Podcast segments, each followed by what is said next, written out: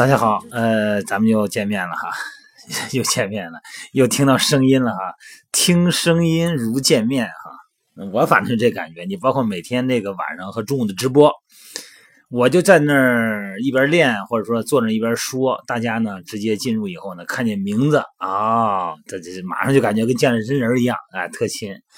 所以说呢，我这一旦进入我这个角色以后呢，进入这个音频也好，主播也好啊，我就感觉呢，就跟到了见面一样。哎，非常感谢大家对我的不离不弃啊！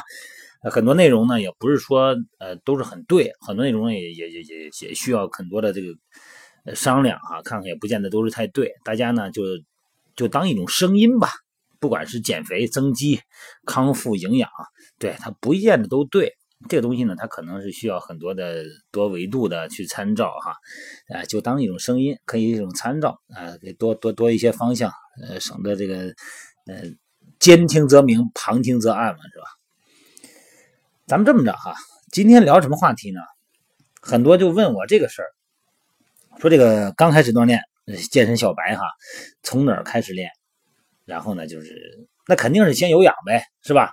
有氧比较简单，呃，全身性的、低强度的，嗯，没有针对于局部肌肉的，而且呢，走路呢这个东西对咱平时人来说都是不需要重新学的嘛，是吧？一般来讲是这么一个流程啊，先做有氧。我一般会推荐给大家，怎么开始健身啊？怎么介入减肥啊？先做有氧。嗯，但实际上呢，还有一个，这是一个简单的答案。要是严谨的说。其实还有一个话题，就是呢，不同年龄段的人，他刚开始接触健身的时候，他这个要涉及到的训练内容是不一样的。如果说你十几岁、二十几岁，啊，没运动过，那没关系，有氧训练哈。然后在咱们这个加我的微信平台里边有很多的视频哈，一些肌肉训练的视频也好，啊，想减肥的朋友可以增加我的这个加入我的线上的减肥营也好，啊，可以看一些视频啊、食谱啊，这都没问题。但是如果对于一个三十多岁以上的人，他平时根本就十几年都不运动，哎，这一开始运动想减肥或者想增肌，从什么开始最好？那我就得说了，那就得从拉伸开始。对，因为长时间不用啊，这个肌肉啊，你常用的肌肉，它正常的活性是没有问题的。啊，兴奋度、敏感度没问题，但是好长时间不用的肌肉，这个肌肉的神经控制力，还有这个肌肉本身也会出现挛缩。肌肉呢，它也没劲儿了，也就是说，你大脑给它一个指令，你发现它根本就不听你的。然后呢，这个动作也算做了，那好像这不是你做的，好像这胳膊跟你没多大关系，那也是完成了，好像也不太精准。关键问题是你完成动作的过程中，我们身体的远端哪是远端呢？离人体的中线近的叫近端，离我们人体的中心线远的叫远端。你比方胳膊腿那就是最远端了，对吧？这个远端的神经感受器啊，肌缩呀、腱缩呀、高尔基体呀，啊等等这些神神经感受器，它回馈给中枢神经这个信号，回馈过来以后。我这动作是歪的，是正的，是对了，是不对了。结果中枢神经呢，它没有可参照的信息，它没法进行修正。哎，那这个问题你说怎么解决呢？慢慢练练着不就好了吗？练着练着就好了，那也可能练着练着就更糟了。为什么呀？因为一个错误动作可能会影响到我们关节的位置，可能给我们这个关节囊啊、韧带增加了更大的负荷。可能会产生一种损伤，尤其呢，这个咱们以前聊过吧，这个人年龄三十岁以上的时候呢，骨密度啊，这个韧带、肌腱里边的胶原蛋白都会减少，也就是说呢，它的韧性就会减弱，它的这些很多的原本起稳定作用的功能可能会降低。那么一旦你动作呃节奏还有动作的幅度啊，包括一些角度啊，运动力学的角度不对了以后呢，可能就会出现损伤了。是吧？所以说我为什么要建议一开始呢？嗯，做有氧训练没有问题，但是呢，应该同步的进行拉伸，要做拉伸，要把我们平时挛缩的肌肉要做拉伸。这个拉伸呢，一个是让这个肌肉呢恢复它的弹性，另外一个是通过拉伸，让你的肌肉中间的神经信号，就我刚才说的那个肌肉里边有肌梭啊，肌腱里边有腱梭，还有高尔基体啊，这些神经感受器，通过它反射到这个中枢神经里边去，然后重新编程或者是激活原本的记忆，让我们的中枢神经有效的和外周神经啊，外周神经有效的和中枢神经建立一个链接。激活原本的运动神经感受，那么一边做有氧啊，呃，一边做这个拉伸，那你说这怎么做拉伸？是不是一边跑台一边撑胳膊动腿啊？不是那个意思。同一天，你可以安安排一周这个七天嘛，是吧？安排四天去健身房。那么这四天的另外一个时段呢，你可以在晚上啊，在下午有时间有空的时候，你可以做一下拉伸，把这个肌肉啊拉伸一下。那你说怎么拉伸肌肉啊？那拉伸的肌肉具体动作那就多了呗哈。胸大肌怎么拉伸？三角肌怎么拉伸？呃，大腿后侧、前侧、臀部，包括咱们的腰啊，上背部、中背部，呃，这个颈部怎么拉伸？小腿、脚踝，是吧？你看很多时候咱们做这个体态评估，做这个足背区测试的时候，这脚往后勾都勾不了十五度啊，这个足背区严重的受限，脚尖往前也过不去多少。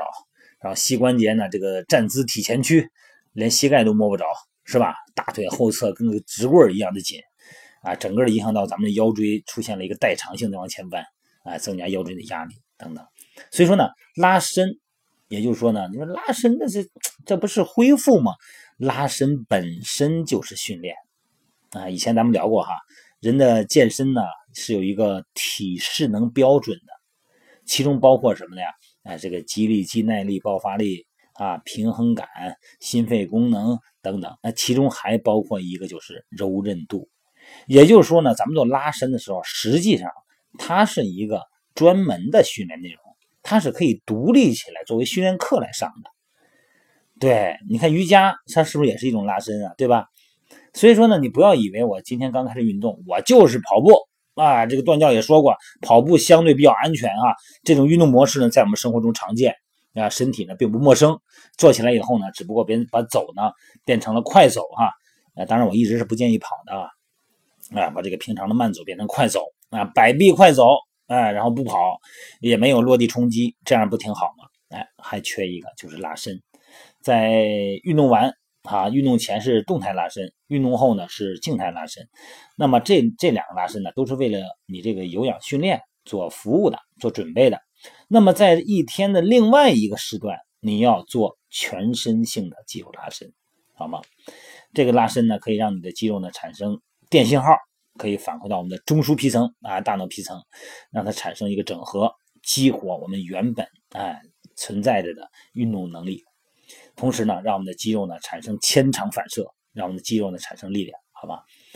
你看这个，你要在我的微信平台哈，汉语拼的全拼，豆安段乐延练肌延减肥肥八八啊，这是微信平台的这个我的微信平台哈。你进去以后呢，你输入关键词“拉伸”这两个字这里边呢会弹出来我做的一个拉伸的视频啊啊，这个是我我给一个一个一个外国朋友一个外国的会员做的啊，一个德国的会员做的。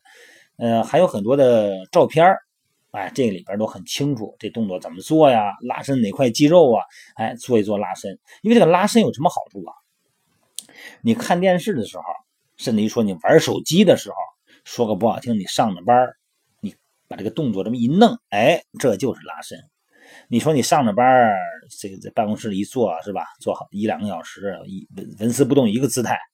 你说你站起来就蹦。啊，做这个摸地跳、波波波比跳，你让同事们笑话，你也觉得不好意思。哎，但是拉伸，对吧？包括这个靠墙站，那这个是完全是可以行得通的吧？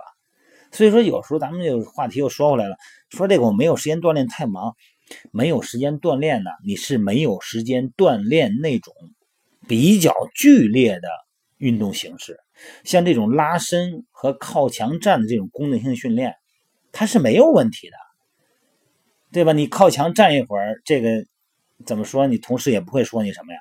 而且你拉伸，咱不说别的，把那个脚顶到那个桌子腿上，是吧？做一个足背屈，拉伸一下小腿三头肌，然后屈膝弹动拉伸一下跟腱，这都是拉伸。你这不碍事，不影响什么。所以说呢，拉伸无处不在，拉伸不选择时间和空间，连运动服你都不用换啊，你就穿着皮鞋拉伸，该怎么拉怎么拉，没关系。肩三角肌水平的时候可以拉伸吗？做好了以后，把左手坐到屁股底下，右手把你的头向右边拉，拉伸你的斜方肌、斜角肌，没有问题吧？对吧？哎，把你的手往身后一背，十指相扣，胳膊伸直，肩胛后缩。然后呢，抬下巴，胸锁乳突肌跟胸肌拉伸没有问题吧？关键是你只要会拉伸了，你怎么都能拉伸，不见得非得有个瑜伽垫，非得去健身房才能叫拉伸。拉伸无处不在，哎，而拉伸呢又是柔韧度训练，它本身就是训练。所以说提醒各位啊，如果你真的没有时间去健身房的话，我建议你拉伸可以每天进行。你说我这一天挺累的哈，哎呀，我还去健个真不想去，那就别去了。对吧？哎，咱回家拉伸一下可以吧？咱们自己拉伸也行，咱把这个动作交给咱们家人，让家人帮你拉伸一下也行，被动拉伸也行。柔韧度训练它就是训练的，千万不要记觉得柔韧度训练是正常的训练的一种康复手段啊，不是，它就是一门独立的训练课程。好了，呃，今天不啰嗦太多了，我就提醒大家，如果你没有时间。做传统的哈所谓的训练，那么我希望你是可以进行拉伸训练的，柔韧度训练是无处不在的哈。嗯，然后咱们今天就聊到这儿了。今天晚上呢九点钟，欢迎大家呢有时间哈进到美拍直播，咱们可以面对面的沟通一下哈。有什么身体方面的问题啊，哪儿疼啊，一些疼痛的问题，咱们可以聊一聊哈，能够帮大家能够做一个示范动作等等。然后就是我们线上减肥训练营的这个五月一号的，就是下个月的五月份的啊。这个月有好多朋友就说还想报名，我说这个月报不了了。这个四月份的报名我们已经正常运进行中了，我们大家都进行了一个礼拜了哈。啊，这个三十名这个队员已经在线上进行了线上减肥一一周了啊，一周多了啊。第一周成绩还不错哈，大家都已经呃习惯于制造这个给自己找麻烦了哈。啊，计算食物热量、称重、换算。记录，呃，食物照相、拍照、上传，每天的运动量、运动视频，先看着我的运动视频，再拍自己的运动视频，然后再传给我，传给大家，互相探讨一下，挺好的哈。然后咱们就先这个这个不要着急，这个已经过去了，这个这月份都开始了，咱们还是要报就报五月份就可以，五月一号开始啊。现在可以报名，但是呢，训练是不行了，训练得五月一号开始了哈。好了，各位，咱们晚上见啊，晚上见。